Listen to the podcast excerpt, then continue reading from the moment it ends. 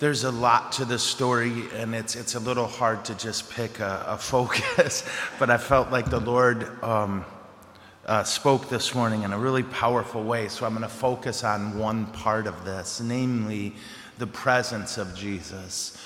Um, it, it's a little hard to explain, but what you and I know is Jesus was quite literally in the boat with Simon, right? I mean, he was physically in the boat with him.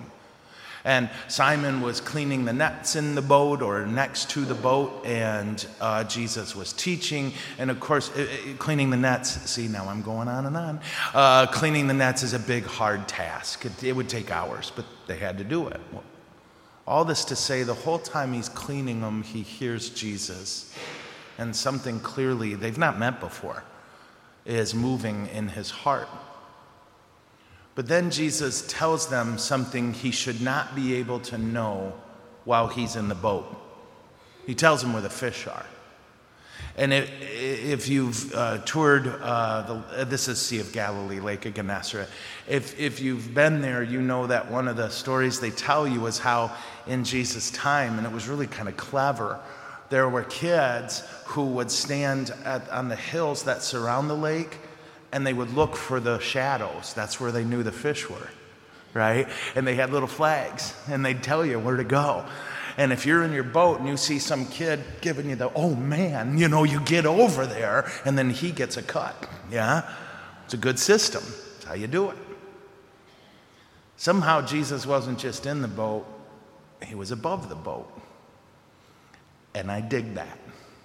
That gave me a lot of grace and strength this morning to recognize it was possible. Like I sat there praying, and again, I felt bad for Jesus. My brain was very busy.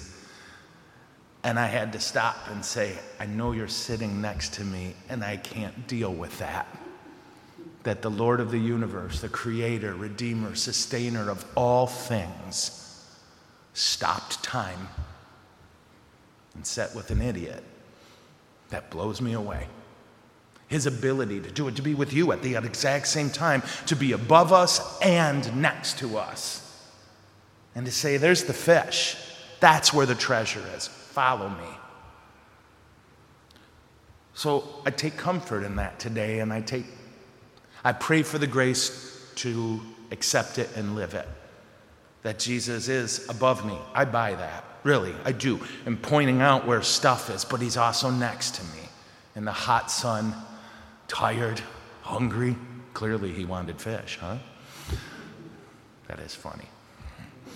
In the end, I think the more we think about that, the more we might be tempted to respond to the way Peter did. Where in Greek, it's funny, it says, Peter says to him, Get away from me. I'm a terrible person. And Jesus' response is not ours, right? Ours would either be, Yeah, you are. Or, oh, Peter, you're a good person. Jesus' response is to put him back on mission. Whatever. Follow me. So today we take strength and grace and comfort and a little bit of awe with the fact that He's in the boat with us and above the boat. And if it prompts within us a repentance, praise God. But finish that repentance up so that we can get after the mission. Amen. Okay.